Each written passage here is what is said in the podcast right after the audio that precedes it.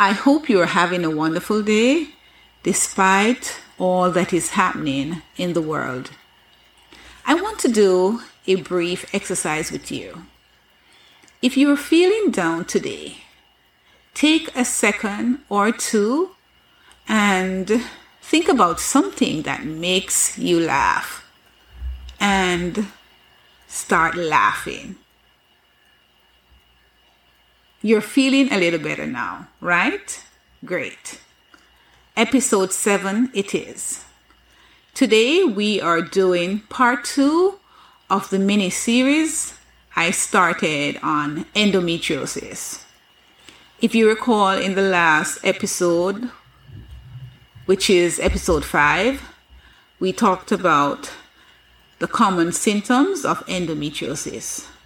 Now I will be touching on or talking about the stages of endometriosis. We have a lot to talk about. Welcome to your Inspiration Connection podcast, where we endeavor to uplift, motivate, and inspire our listeners. I am your host, Nadine Reed, and I'm thrilled that you're here today. If you need an inspired word, just know that this show is the right platform for it. Thank you for chilling out with me today. Now let's get right to it. You may recall me saying in episode 5 that this topic is very personal to me. If you did not get a chance to listen to that episode, please be sure to check it out. Because, as I said, today's episode is part 2 we're now looking at the stages of endometriosis. So, what could that be? You're about to find out. We will be right back. Visit Amazon.com now. Get a copy of my Journey to Motherhood Our Faith Conquers All Obstacles. Ladies, get it for your daughters, your sisters, and your girlfriends. Men, get it for your wives. Visit Amazon.com now. Get a copy of my Journey to Motherhood Our Faith Conquers All Obstacles. Ladies, get it for your daughters, your sisters, and your girlfriends. Men, get it for your wives. Visit Amazon.com now. Be sure to tune in to our next episode. Welcome back. For those of you who are joining for the first time and is also hearing about endometriosis for the first time as well, just know that you're not alone. As I mentioned in episode 5, this is something that can affect a woman for years before a proper diagnosis is given. Now that you are aware of the common signs and symptoms to look for, I want to share with you the stages of endometriosis. I think this will help you to have a better understanding as you talk with your doctor about all aspects of endometriosis. Before I go any further, I want to give you a recap of what is endometriosis. According to Washington Fertility Center online publication, this is a condition where the tissues lining the uterus start growing outside of the uterus on the ovaries bowel, bladder, and other area of the pelvic region. This can cause physical discomfort, irregular bleeding, and infertility.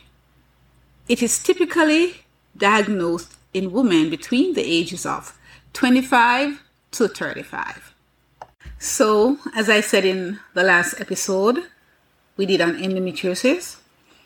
This condition does not only affect a woman's health physically, but it also has its emotional and psychological effects as well.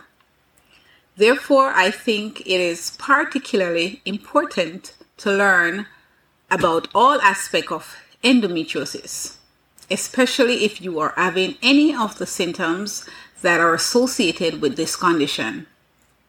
That way, you will be more prepared with the right questions to ask your doctor if the needs arise. In our next episode, we'll be looking at the statistic on endometriosis. With that said, let me get right into today's episode, which focuses on the stages of endometriosis. WebMD, in their online publication, states that there are different ways to measure endometriosis. It also said that the most widely used scale is from the American Society of Reproductive Medicine. Doctors assign points according to the spread of the endometrial tissue, its depth, and the areas of your body that are affected. And so, based on the results, they are ranked in one of four stages. These stages are as follows Stage 1, which is minimal. There are few small implants or small wounds or lesions. They may be found on your organs or the tissue lining your pelvis or abdomen. There is little to no scar tissue. Stage 2, which is mild. There are more implants than in stage 1. They are also deeper in the tissue, and there may be some scar tissue. Stage 3, which is moderate. There are many deep implants. You may also have small cysts on one or both ovaries and thick bands of scar tissue called adhesions. Stage 4, which is severe. This is the most widespread stage. You have many deep implants and thick adhesions. There are also large cysts on one or both ovaries. WebMD online publication also states that experts do not know why some people have more severe cases than others, and that endometriosis does not always go from stage one to the next. If left untreated, it can remain the same over time, or it may get worse or even better. Again, if you or someone you know is struggling with any of the symptoms associated with this condition, talk with your doctor and be sure to do some research on it as well. Visit Amazon.com now. Get a copy of my Journey to Motherhood Our Faith Conquers All Obstacles. Ladies, get it for your daughters, your sisters, and your girlfriends. Men, get it for your wives. Visit Amazon.com now. Get a copy of my Journey to Motherhood Our Faith Conquers All Obstacles. Ladies, get it for your daughters, your sisters, and your girlfriends. Men, get it for your wives. Visit Amazon.com now. Be sure to tune in to our next episode. We would love to stay in connection with you. So please be sure to like our Facebook page. It is Your Inspiration Connection Podcast. Leave a comment. Let us know what topics you would like to hear us talking about. Thank you. As we close out this show today, always remember that you have a voice. Your voice matters.